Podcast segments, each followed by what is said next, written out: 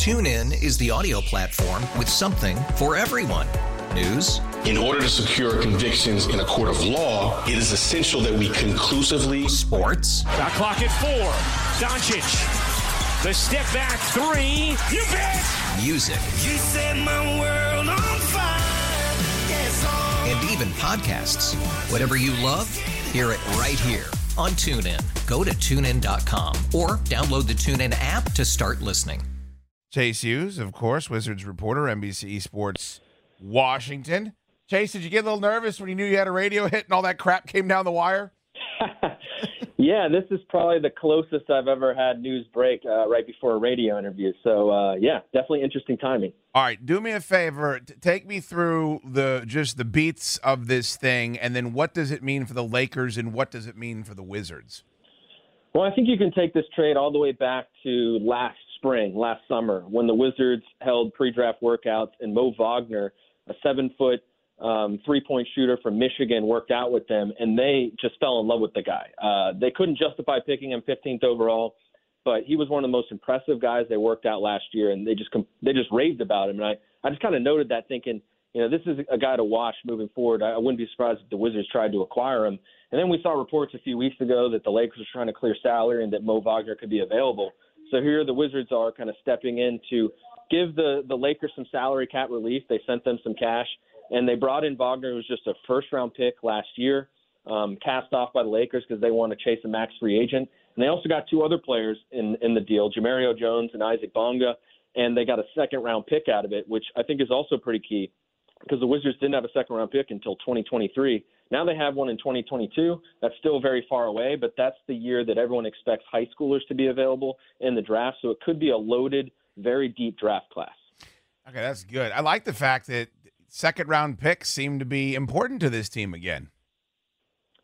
Yeah, that's one difference that we're seeing with Tommy Sheppard from Ernie Grunfeld because Ernie Grunfeld uh, was the one who traded away all those draft picks. They didn't have a second round pick until 2023, and that's one that they actually acquired in a trade with the Chicago Bulls. So they had clearly not put a premium on those draft picks. And, you know, I'd heard Ernie Grunfeld on several occasions cite the statistics of how rare it is that a guy picked in the second round has a career, you know, over eight or nine years in the NBA. But what they are is they're basically lottery tickets. You never know where you're going to hit on one. And if you do hit on a second round pick, like the Bucks did with Malcolm Brogdon or the Denver Nuggets did uh, Nikola Jokic, then it can change your franchise because those guys are young players on as cheap of an NBA contract as you can find.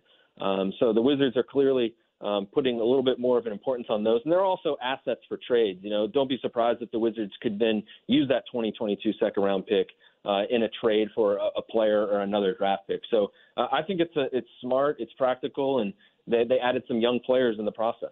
Well, they need to just add players, right? I mean, part, that's, that's got to be part of this chase is that they just need bodies inside the building at this point. Yeah, and they need players on cheap contracts. Uh, you know, Mo Wagner is a late first round pick, so he doesn't cost much. Uh, Bonga was a second round pick last year, so he's going to be cheap. And the reason why they need cheap contracts and, and young players with high upside is because they haven't made a lot of draft picks recently. You know, they didn't have a draft pick in 2016, 2017. And, um, you know, with John Wall's contract, the fact that he could miss most of, if not all of next season – and he'll be making upwards of $40 million, you got to fill out the rest of the roster with cheap players. And Mo Wagner is the type of guy who I think could very easily exceed the number uh, that he'll be making. That's good news. Uh, Chase Hughes is our guest at Chase Hughes NBCS. Of course, breaking news Wizards involved in a transaction, not the only one. They extend qualifying offers to Thomas Bryant, Bobby Portis, of course, Tomas Satoransky uh, not Sam Dekker. Any surprise there? What what does that mean moving forward about their relationship with those players? And also Nerlens Noel, you pointed out that he could potentially be available, and they showed some interest. What's the latest there? Yeah, so the Wizards had a lot of decisions to make when it came to their restricted free agents, and a lot, and the news just kind of poured out last night. I had the the Portis and Dekker stories, but none of it was surprising. Uh, basically, with Thomas Bryant, Thomas Satoransky, and Bobby Portis in particular, those are their top free agents, and this gives them ability to to match an offer sheet from another team in, in free agency. Sam Dekker, um, you know, they, on, ironically earlier in the day they'd already given away his jersey number, so I think you could have read the tea leaves there. Um, I think Thomas Bryant, Thomas Satoransky have a really good chance of coming back. Those are the top two priorities I would put Thomas Bryant a little bit above Thomas Satoransky, but they're going to see what those markets are because it's very unpredictable. There's a lot of money to spend, but those are guys that have varying levels of, of how much they've proven at the NBA level. You know, Thomas Bryant just basically had a breakout season. He's only played two years in the NBA. He's very, very young.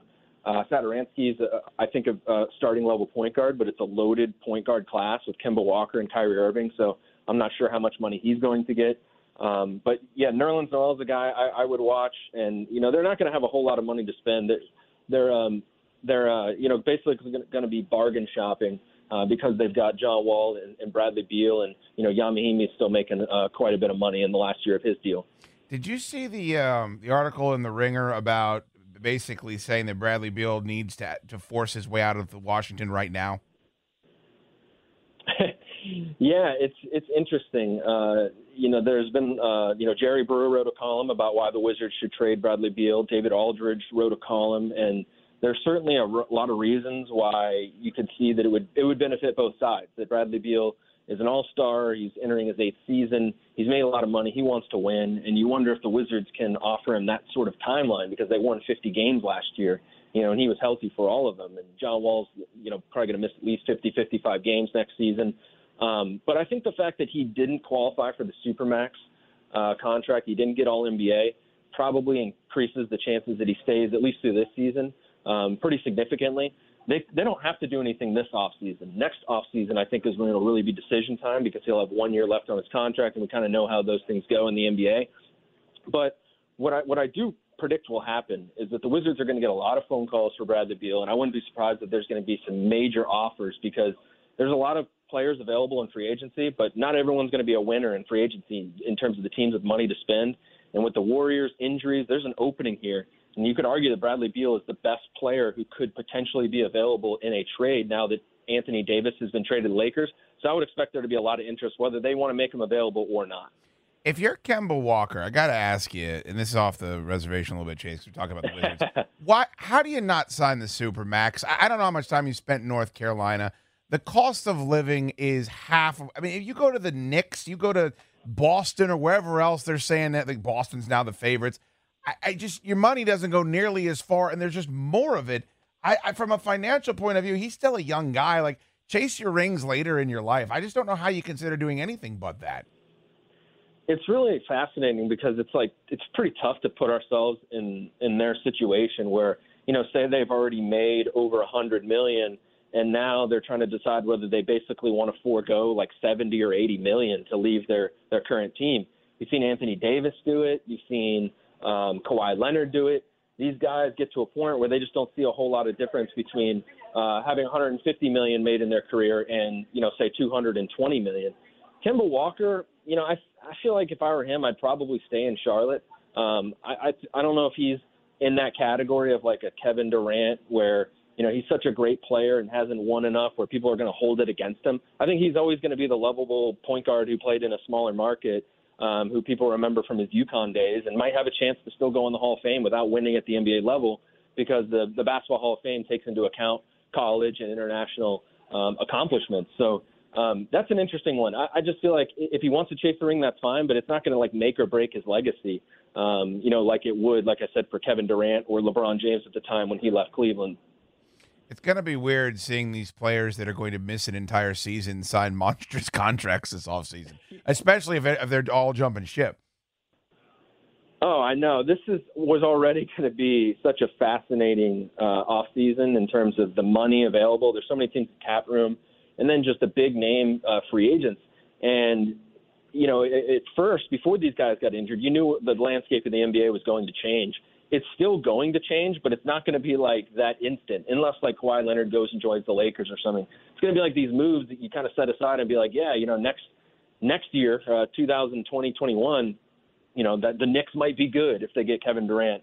Um, so it, it, I think people are obviously going to try to predict what will happen once guys land certain places, but you got to look even further into the future. The the Kevin Durant thing is interesting because I, I see him now like in several Instagram posts, like he's in New York, he's hanging out with Charles Oakley, like should we read into that? I'm not sure. Um, but even with a torn Achilles, I feel like wherever he goes, uh, that team will have pretty good title chances when he comes back uh, because he's such a great player.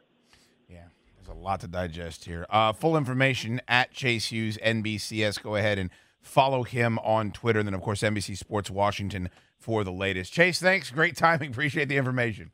Yeah, absolutely. Anytime, Judd. Excellent. There he is. Chase Bomb. Doesn't really roll off the tongue the same way, but we appreciate his time uh, nonetheless. TuneIn is the audio platform with something for everyone. News, In order to secure convictions in a court of law, it is essential that we conclusively sports, Shot clock at four. Doncic. The step back three. You bet. music, You set my world even podcasts. Whatever you love, hear it right here on TuneIn. Go to tunein.com or download the TuneIn app to start listening.